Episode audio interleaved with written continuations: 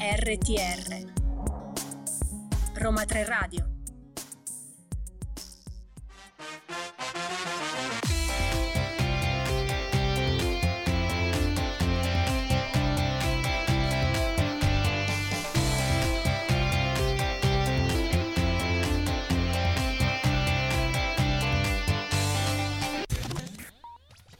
Qualche minuto dopo le 14, ma noi siamo qui. Stavolta siamo presenti al bellissimo spazio dedicatoci da Roma 3 Radio per cominciare un'altra puntata di Listen to EU, il programma diretto e curato dal Centro Europe Direct dell'Università degli Studi Roma 3 qui con me c'è sempre, per fortuna, per fortuna, Viviana Sacchetti. Grazie Viviana. Grazie a te Claudio, Claudio Di Maio, il mio partner radiofonico, sempre qui presenti alle, alle 14 del martedì. E Claudio, anche oggi è una puntata ricchissima, ricchissima. Siamo molto contenti in realtà di, di, questa puntata perché parleremo di un anniversario importante, il quinto anniversario del GDPR. Ah. Eh, siamo già arrivati a 5. Degli orientamenti strategici nell'ambito del semestre europeo, ma soprattutto Claudio, oggi avremo con noi due graditissimi ospiti, Simone Martina e Riccardo Zazza, che sono volontari di ESN Roma 3. E non ti dico per cosa sta questo acronimo, ti lascio indovinare fino a quando non arrivano i nostri amici. Un'altra cosa che sicuramente dovrò indovinare terminare la tua domanda sul vero o falso sull'Unione Europea. Cattivissima, Cattivissima, oggi. già lo so. E quindi attenzione, con la nostra nuova regista diamo spazio alla musica.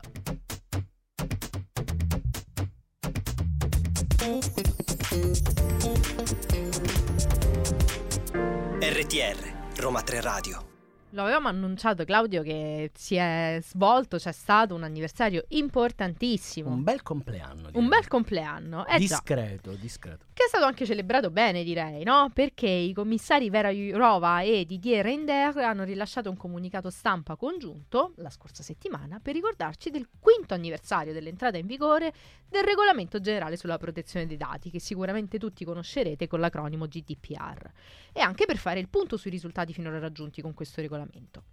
Come hanno affermato i due commissari, il GDPR è un atto storico che ha dato ai cittadini europei il potere di controllare per davvero i propri dati e parità di condizioni per le imprese. Il GDPR, come qualcuno come me dice, perché poi ci sono vari modi di nominarlo, è infatti entrato in vigore il 15 maggio del 2018 e riunisce in un solo atto giuridico tutte le regole necessarie per tutelare l'utilizzo e la libera circolazione dei dati personali nell'Unione Europea. Rafforza anche però le garanzie per questi dati della persona, riconosce ulteriori diritti agli individui, aumenta la trasparenza, ma soprattutto in questo periodo importantissimo, assicura la responsabilità di coloro che questi dati li utilizzano. Ecco, io continuerò a dire invece GDPR. Ma sì, ma noi siamo questo, belli così. Questo perché? perché? per testimoniare delle 24 lingue ufficiali Brava, dell'Unione Europea, esatto. no? Ecco, il GDPR è entrato in vigore il eh, scusami, ha segnato anche un passo decisivo, tra l'altro per la transizione digitale nell'Unione, creando uno standard a livello globale nella regolazione sicura dei flussi di dati. Ma il regolamento ha contribuito anche a creare le fondamenta di un approccio antropocentrico all'uso della tecnologia. Gli individui possono infatti sapere ora quali dei propri dati sono usati e a che fine e possono esercitare il loro diritto di accesso, di correzione, ma anche di cancellazione dei loro dati. Questo è molto importante, ma chi è che si occupa della supervisione dell'applicazione di questo GDPR o GDPR? Sono le autorità nazionali di protezione dei dati che sono indipendenti. I commissari sono al lavoro per proporre a breve nuovi atti che possano armonizzare alcune procedure di cooperazione tra le autorità nazionali di protezione dei dati personali, questi di cui vi sto parlando, in casi che siano transnazionali, cioè casi che sono stati oltre 2000 nel 2018, quindi non proprio uh, pochi. E poi cruciale che gli Stati membri forniscano alle loro autorità nazionali le risorse adeguate per il loro fondamentale lavoro. Dall'entrata in vigore di questo atto giuridico, oltre 2,5 miliardi di euro di multe sono state imposte alle autorità nazionali per violazione del regolamento. I commissari hanno poi definito il GDPR a prova di futuro. Mi piace molto questa espressione, Claudio, Bello.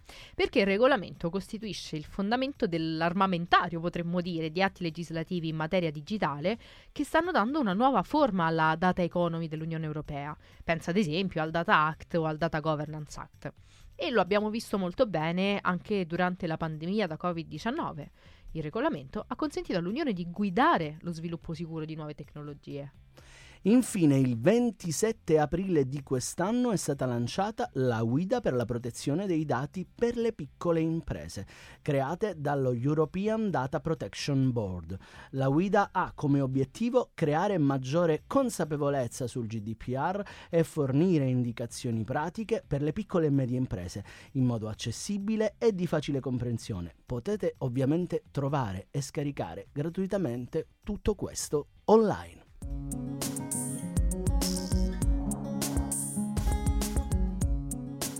RTR Roma 3 Radio Siamo arrivati alla parte del programma che mi piace di più. Infatti abbiamo eh, la nostra redazione popolata quest'oggi eh, di persone. Il pubblico in sala è presente. Il pubblico direi. in sala è anche presente, ma soprattutto siamo molto contenti di ricevere qui a Listen to You Simone e Riccardo, che eh, ovviamente eh, a cui do un caloroso benvenuto qui a Listen to You. Grazie mille, grazie, Grazie. mille. Grazie a voi ragazzi. Simone e Riccardo eh, sono due eh, volontari e molto impegnati eh, nel lavoro di ESN. Vuoi dirci per favore, Viera, che vuol dire questo acronimo? No, chiediamolo ai nostri ospiti direttamente. Hai ragione. Allora, spiegatecelo voi. Che cosa vuol dire SN? Soprattutto, ecco, eh, Simone, vuoi parlarci di cosa si occupa?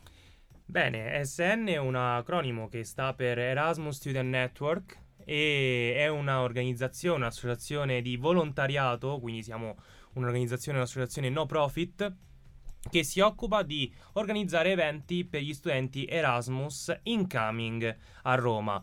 Noi facciamo parte, siamo una sezione locale, dunque facciamo parte di SN Roma 3 e siamo parte di, un- di un'associazione molto più grande che appunto SN in generale International, che si declina ovviamente in SN Italia e altre sezioni locali come SN Roma 3, SN Roma Luis, SN Ase e Roma Ase che rappresenta la Sapienza e tante altre città come SN Ancona, SN Palermo e ci occupiamo di fare questi eventi per gli Erasmus, per rendere l'Erasmus eh, indimenticabile proprio per questi studenti che vengono in questa realtà che è Roma, no? che è una realtà molto particolare, anche molto dispersiva molte volte, quindi è sempre bene avere una guida.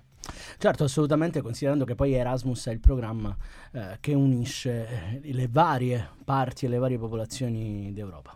Beh, i nostri ascoltatori non li possono vedere, i ragazzi, ma hanno delle bellissime magliette di Berlino e di Lisbona proprio a testimoniare il loro impegno europeo, direi. Esatto. E io vorrei chiedere invece a Riccardo che cosa lo ha spinto, che cosa ha spinto te proprio nello specifico a supportare SN e in generale quali sono gli eventi più importanti ai quali tu hai avuto modo di partecipare.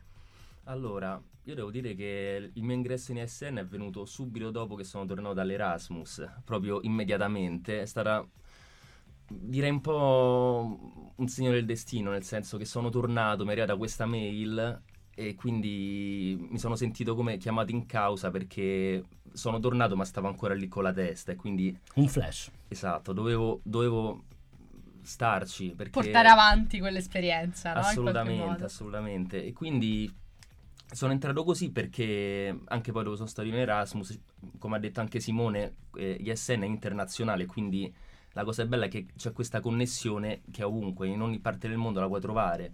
E quindi quello che mi ha spinto a cercare di anche mettermi dall'altro lato, quindi stare dalla parte di chi organizza gli eventi e di cercare di rendere per gli studenti che stanno vivendo l'esperienza indimenticabile come è stata per me. Quindi questa è stata proprio la spinta motivazionale. E, diciamo, gli eventi che noi organizziamo sono molto variegati perché diciamo, spaziano su diversi ambiti e diverse cause, dalla- dall'inclusione sociale allo sviluppo sostenibile, alla cultura, allo sport. Sono molto variegati, quindi mh, non è sicuramente solo feste come tanti credono, che ovviamente è una parte molto importante, Vabbè, Ma poi- quello unisce, evidentemente. Assolutamente.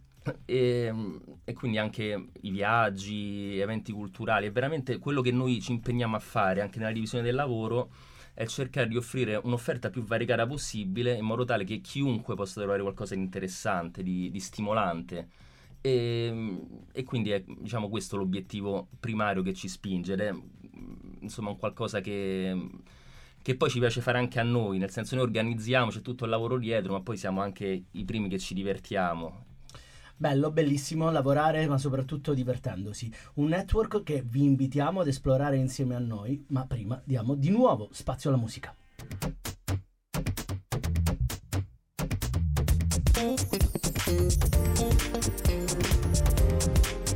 RTR, Roma 3 Radio. Torniamo con i nostri Simone e Riccardo di SN. Siamo veramente contenti di avervi qui oggi perché ci state spiegando in primo luogo cos'è SN, cosa fa, ma è bello anche sentire il vostro entusiasmo per, per le vostre attività.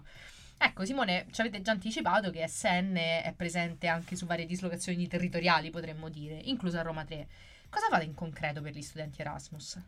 Diciamo che abbiamo parlato no, del, del, riportare l'entusiasmo del, dell'ambiente Erasmus eh, proprio a questi ragazzi che vengono in questa realtà un po' particolare. Quello che facciamo in concreto sono, come ha già anticipato Riccardo, degli eventi partiamo con eh, delle welcome weeks, quindi delle settimane di benvenuto eh, che partono dal momento in cui organizziamo assieme alla, um, all'URI, quindi all'Ufficio Relazioni Internazionali di Roma 3, la welcome conference nella quale oltre a parlare eh, buro- della burocrazia no? universitaria, dunque degli esami che gli studenti Erasmus dovranno sostenere. Noi comunque parleremo... è un tema che immagino eh, molto richiesto. Molto richiesto. Molto molto richiesto. Noi naturalmente eh, facciamo la nostra presentazione sul programma di eventi che abbiamo. Fa- iniziamo con un city tour nel, partendo da Colosseo arrivando fino eh, al, a Piazza Navona, a, al Pantheon, passiamo per il Pantheon, alla Fontana di Trevi, insomma le mete più gettonate per uno studente che non ha mai visto Roma. Eh, facciamo anche un Discovery Trastevere per eh, visitare la Trastevere, tutta quella parte di Trastevere che è molto storica, molto bella, storica. storica. E facciamo anche eventi di, a livello mh, insomma sportivo, no? Delle partite di calcetto, delle, eh, anche eh, eventi a livello culturale, eh, a livello proprio di viaggi, no? Organizziamo viaggi di un giorno, delle volte andiamo ad Anzio, delle volte andiamo a Saturnia, delle volte andiamo anche ad Ostia, che è da dove vengo, quindi sono molto contento quando si va a Ostia, perché è il mare più bello del mondo, Organizzi ovviamente. Ovviamente. Certo, certo. ovviamente. Però questo, quello che facciamo in concreto, eventi, eventi che possano rendere il loro Erasmus indimenticabile, che sembra sembra banale, ma eh, organizzare degli eventi con più è un lavoro, è realmente un lavoro e concepi- esatto. è concepito proprio come uno sforzo. Ed diciamo. è sicuramente fondamentale per, per, gli studenti e le studentesse. Devi riuscire a far incastrare più realtà multiculturali ed è questa la cosa bella, vedere una, un miscuglio di colori che è veramente stimolante per il tuo percorso sia formativo che di vita, secondo la mia opinione. Senti Riccardo, tu eh, probabilmente non lo sai, ma forse sì perché so che ci segui. Io sono molto curioso, proprio per natura, Viviana lo sa, non mi guardare male. Eh, io però voglio andare un po' più a fondo in questa vostra opera di volontariato. Cioè, diteci, eh, anche per chi vuole approcciarsi a fare il volontario SN, qualche criticità e anche qualche peculiarità del vostro essere volontari di questo network.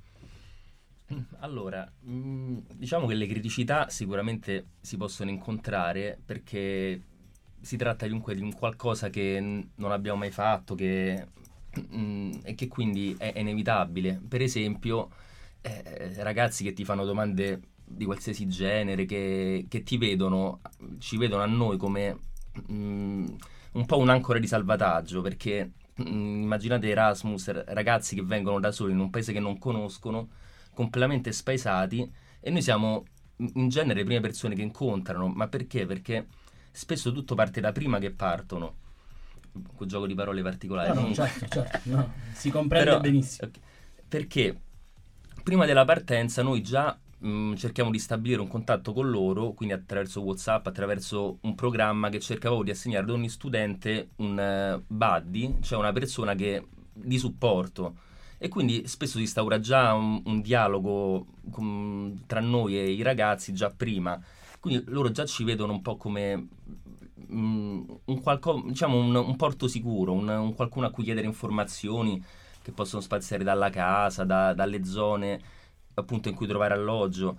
E quindi E le criticità possono proprio diciamo, incontrarsi mh, in queste situazioni nelle quali magari anche noi non sappiamo come aiutarli. E quindi in due parole il bello dell'essere volontario SN?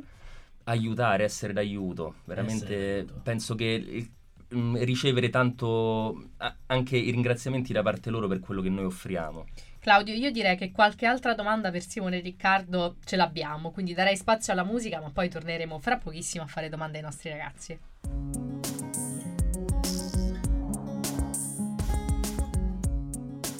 RTR Roma 3 Radio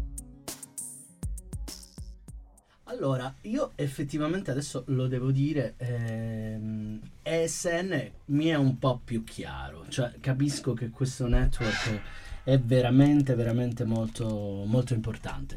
Però una cosa ve la voglio chiedere, eh, anche perché eh, stavolta voglio una risposta da, da entrambi, Simone e Riccardo.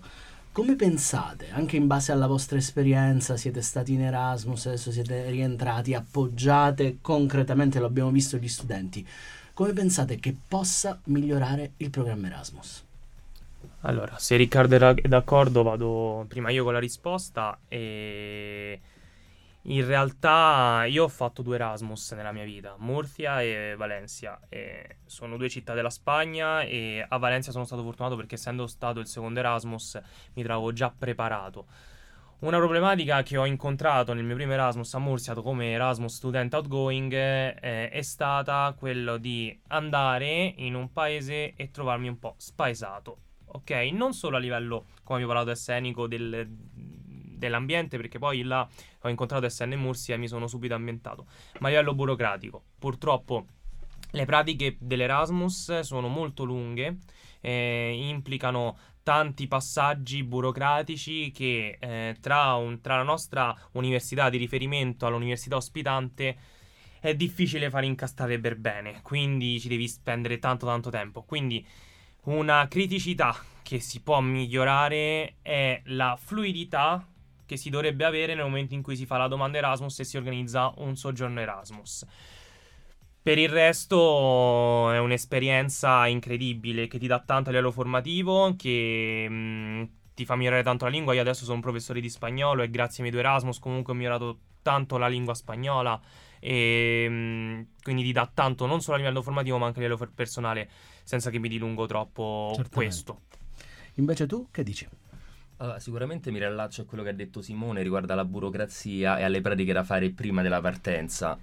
Sicuramente facilitare questo aspetto, ma anche nella comunicazione, perché è molto importante che, che i coordinatori, quindi il coordinatore sia della tua università che dell'università ospitante, mh, chiariscano le cose nel miglior modo possibile, perché spesso veramente le pratiche sono tante e le problematiche questo è un aspetto che secondo me potrebbe frenare tante persone. Anch'io in primis avevo proprio, mm, dicevo, ma chi me lo fa fare proprio tutte queste Un- Una pratiche? curiosità in mezzo, diciamo, a questa domanda. Ma in- mh, per esempio la digitalizzazione ha, ha migliorato, ha ingarbugliato le cose? Eh, Ni. non, Nì. non Vi vedo un po'... Ecco, Perché- già che non lo sapete, diciamo, significa che... Io penso che è comunque un facilitatore, però mh, si può fare di meglio perché di- di- digitalizzazione ok, però secondo me la, la parola chiave è semplificazione perché le- ci sono tante pratiche da svolgere, quindi bisogna fare, diciamo, rendere le- tutte le pratiche il più semplice possibili perché è, è inevitabile che poi ognuno incontri le difficoltà. Ragazzi, siate sponsor dell'Erasmus adesso. Convincete chi ancora non ha fatto l'Erasmus a partecipare e ovviamente anche ad aderire a ESN con l'occasione. Vivete ragazzi, godetevi la vita, se volete gode- se amate la vita, amate l'Erasmus.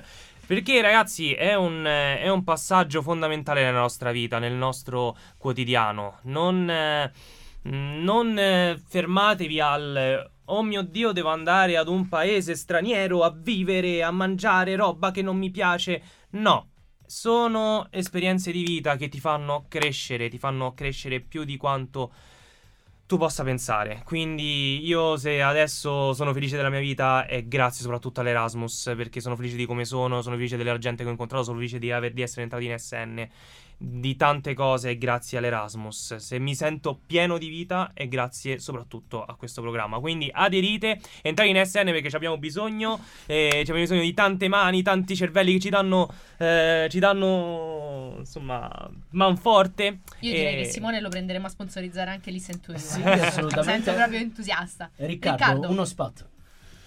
Mm, Io penso che sia un'esperienza unica, la possibilità di, di vivere in un contesto con studenti che vengono da tutto il mondo, è una cosa che si può fare solo in Erasmus, un'esperienza all'estero la, la puoi replicare in futuro, ma questo tipo di esperienza veramente è unica, non, ha- non è replicabile, quindi il mio è proprio un invito a partire, a- nonostante tutte le difficoltà che si possono avere, i dubbi che, che sono inevitabili, ma mh, per quanto mi riguarda è stata proprio la scelta migliore della mia vita, penso. Quindi mm, assolutamente partite perché non ve ne pentirete, è veramente un'esperienza unica. Concordo con voi, uniti nella, nella diversità anche nell'Erasmus. Restate con noi qui a Listen to You.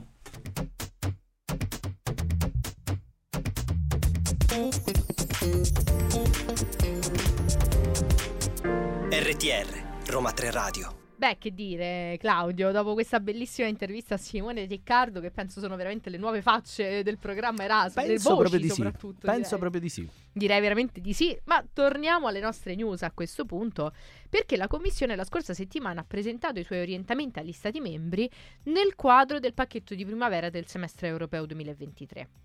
L'obiettivo, un po' lo sappiamo perché ne abbiamo parlato varie volte, è costruire un'economia solida e adeguata alle esigenze future, che garantisca competitività e prosperità a lungo termine per tutti in un contesto che, insomma, geopoliticamente è molto complesso.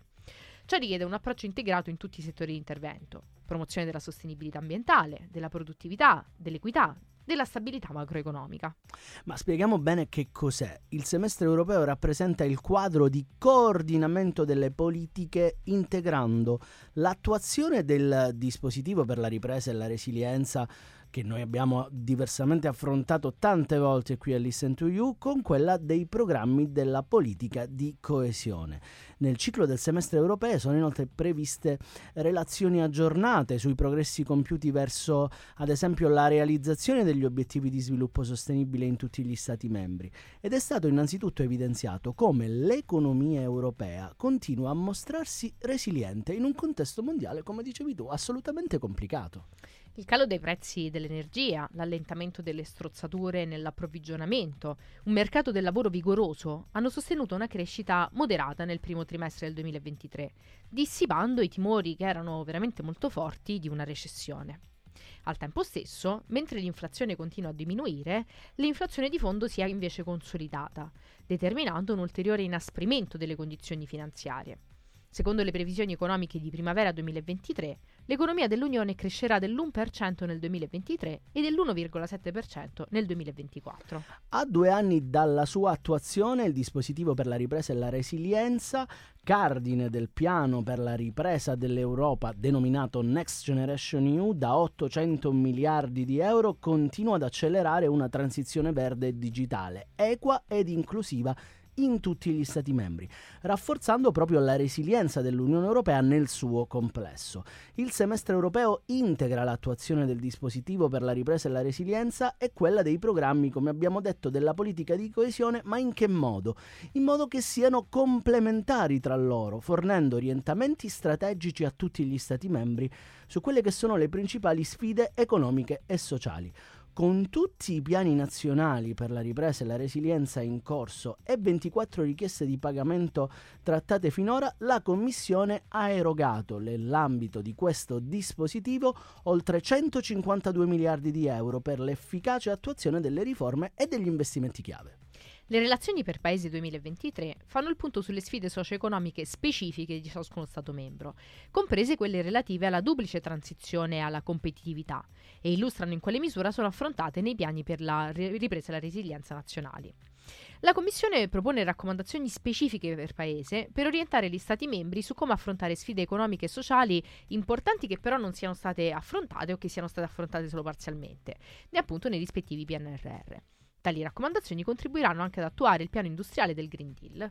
Le raccomandazioni specifiche per paese eh, sono suddivise fondamentalmente in quattro parti. Li vediamo rapidamente. Una raccomandazione sulla politica di bilancio, una raccomandazione di proseguire o accelerare l'attuazione del PNRR, Un'altra raccomandazione aggiornata e più specifica sulla politica energetica in linea con gli obiettivi del Repower EU e ultima ma non ultima, se pertinente, un'ulteriore raccomandazione sulle sfide strutturali in essere o quelle che saranno emergenti.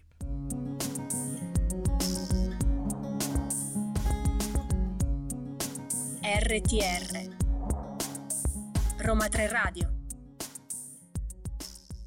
e siamo al nostro blocco relativo ai bandi e agli eventi dall'Unione Europea. E partiamo proprio con i bandi, perché è prevista per questi giorni l'apertura del secondo bando per azioni innovative nell'ambito dello European Urban Initiative, EUI, imparate questo acronimo, è una nuova iniziativa dell'Unione Europea a sostegno dello sviluppo urbano sostenibile, finanziata dal Fondo Europeo di Sviluppo Regionale con 450 milioni di euro per il periodo 2021-2027. Il bando è in uscita e mette a disposizione 120 milioni di euro da destinare a progetti per la sperimentazione di soluzioni innovative, lo ribadisco, che potrebbero stimolare l'uso dei fondi della politica di coesione nelle aree urbane. Riguardo fondamentalmente tre temi, cioè vale a dire rendere le città più ecologiche, il turismo sostenibile, ma anche lo sfruttamento dei talenti nelle città in declino. In vista della preparazione di queste proposte sul sito di EU EUI vengono già fornite informazioni dettagliate su questi temi. Il bando rimarrà aperto fino al 5 ottobre 2023, ma per aiutare le autorità urbane a partecipare a questo bando sono stati organizzati anche dei seminari informativi per tutti i candidati. In presenza si terranno il 15 giugno a Bruxelles, il 28 giugno a Varsavia e il 6 luglio a Lubiana. Parliamo spesso dei bandi nell'ambito del programma LIFE ed è uscito quello per le azioni di coordinamento e di sostegno, CSA, nel quadro del sottoprogramma Transizione all'energia pulita, che facilita la transizione verso un'economia efficiente dal punto di vista energetico, basata sull'energia rinnovabile, climaticamente neutra e resiliente. Le azioni sono ad elevato valore aggiunto, tese a rompere le barriere che ostacolano la transizione socio-economica del mercato verso l'energia sostenibile, coinvolgendo in genere più parti interessate di piccole e medie dimensioni. Più attori, insomma, tra cui autorità pubbliche locali e regionali, ma anche e soprattutto, direi, organizzazioni senza scopo di lucro e i consumatori. Sul portale di Cinea troverete tutte le informazioni relative al webinar di presentazione che è stato organizzato per il primo giugno. La scadenza invece per il bando è al 16 novembre del 2023.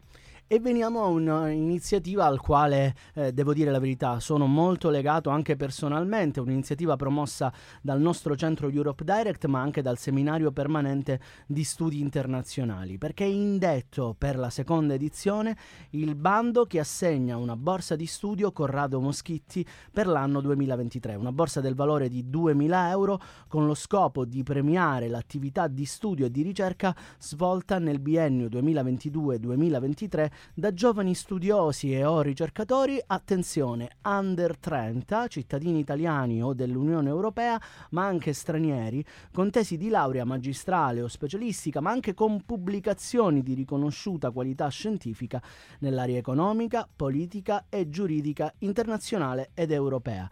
L'attività di studio e ricerca pubblicata in lingua inglese o francese costituirà un titolo preferenziale, ma ovviamente possono essere presentate anche pubblicazioni in italiano.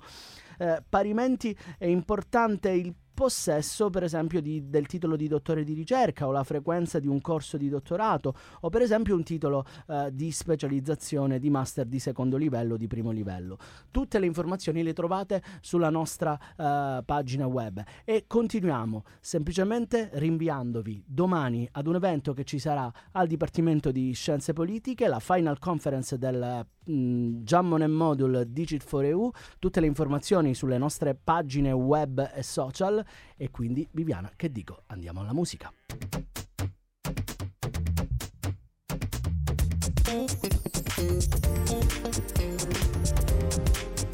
RTR Roma 3 Radio. Claudio, È già Claudio arrivato? Claudio È è, già arrivato, arrivato? è già No, arrivato, è già arrivato, è già arrivato. Però per una volta siamo seri, perché il tema effettivamente è molto serio.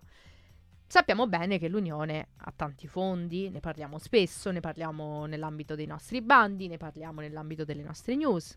Questi fondi coprono molte aree di intervento delle politiche europee.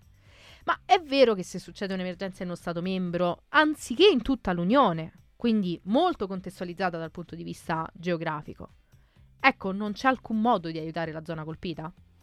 Beh, devo dire che questo Uela Sai l'hai beccato proprio nel segno. Ne abbiamo sentito molto parlare in questi giorni. L'Unione però dispone, e quindi la tua eh, risposta è falsa, l'Unione dispone di un fondo di solidarietà che permette all'Unione Europea di sostenere dal punto di vista finanziario uno Stato membro o anche un paese che sia impegnato nei negoziati di adesione, molto importante questo, in caso di gravi catastrofi naturali. E ne abbiamo sentito parlare purtroppo dopo la visita di Ursula von der Leyen, la Presidente della Commissione europea, in Emilia-Romagna, quindi nelle zone colpite dal terribile alluvione di queste settimane. Il fondo di solidarietà è un fondo finanziato al di fuori del bilancio dell'Unione Europea, che consente di mobilitare fino a 500 milioni all'anno, quindi davvero Claudio una, una somma considerevole, oltre ai fondi non spesi nell'anno precedente che vanno dunque a accumularsi, per integrare le spese pubbliche sostenute dagli Stati membri per questi interventi di emergenza. Il fondo è stato istituito nel 2002 e da allora pensa ha permesso di aiutare 24 Stati membri in risposta a 80 catastrofi naturali, per un valore totale di oltre 5 miliardi di euro di interventi. FSUE, e questo l'acronimo, interviene principalmente in caso di catastrofi naturali gravi, ovviamente, ma anche regionali e in occasioni di gravi emergenze di sanità pubblica che hanno profonde ripercussioni sulle condizioni di vita, sulla salute umana, ma anche sull'ambiente naturale e sull'economia di una o più regioni di uno Stato. Si considera grave qualsiasi catastrofe naturale che provochi danni diretti stimati a oltre 3 miliardi di euro, oppure superiori allo 0,6% del reddito nazionale lordo di quello Stato. Per catastrofe naturale regionale si intende invece qualsiasi catastrofe naturale che provoca in una specifica regione danni diretti superiori all'1,5% del PIL di questa regione specifica. Gli interventi urgenti ammessi al fondo sono diversi, pensiamo ad esempio al funzionamento delle infrastrutture, agli impianti dell'acqua potabile e delle telecomunicazioni. Ma con l'occasione della visita della scorsa settimana, la Presidente von der Leyen ha voluto ringraziare i nove Stati membri che si sono immediatamente attivati per fornire un aiuto concreto all'Emilia-Romagna e ha dichiarato di ritenere il fondo di solidarietà come il sostegno più opportuno in questa situazione, ovviamente all'esito del calcolo dei danni, oltre a sostenere l'uso dei fondi di coesione e del PNRR per future misure di prevenzione.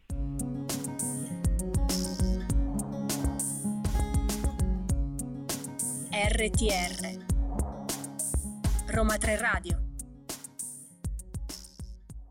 Ma diciamo anche che un po' per sfrondare questi temi economici e per i bandi direi di chiudere questa puntata direi, con la frase simbolo di oggi, se sono felice è grazie all'Erasmus. Mitici Simone e Riccardo che ci hanno parlato di SN così, con così tanto entusiasmo. Quasi andremmo anche noi in Erasmus se non fosse che Vabbè, eh, siamo un po' fuori dai limiti. Ma forse però mai qualcosa dire ce la mai, mai possiamo mai, mai trovare. mai. Speriamo nel nostro piccolo di aver buttato una goccia nell'oceano delle voglie degli studenti di partire nei 27 stati membri. E quindi veramente non solo ringraziamo la nostra Camilla che ci ha eh, veramente diretto magistralmente, la, la nostra regista, eh, ringraziamo anche... La vogliamo ringraziare? Ma sì, va, va, l'ottima Auriella che ci ascolta, che è qui e ci guarda male come suo solito. È bravissima a farlo, ma gli vogliamo bene lo stesso e quindi come sempre un abbraccio europeo. E se Auriella ce lo permette, ci vediamo, ci sentiamo, anzi, martedì prossimo dalle 14. E quindi questo grande abbraccio europeo da Viviana Saghetti. E da Claudio Di Maio, ciao.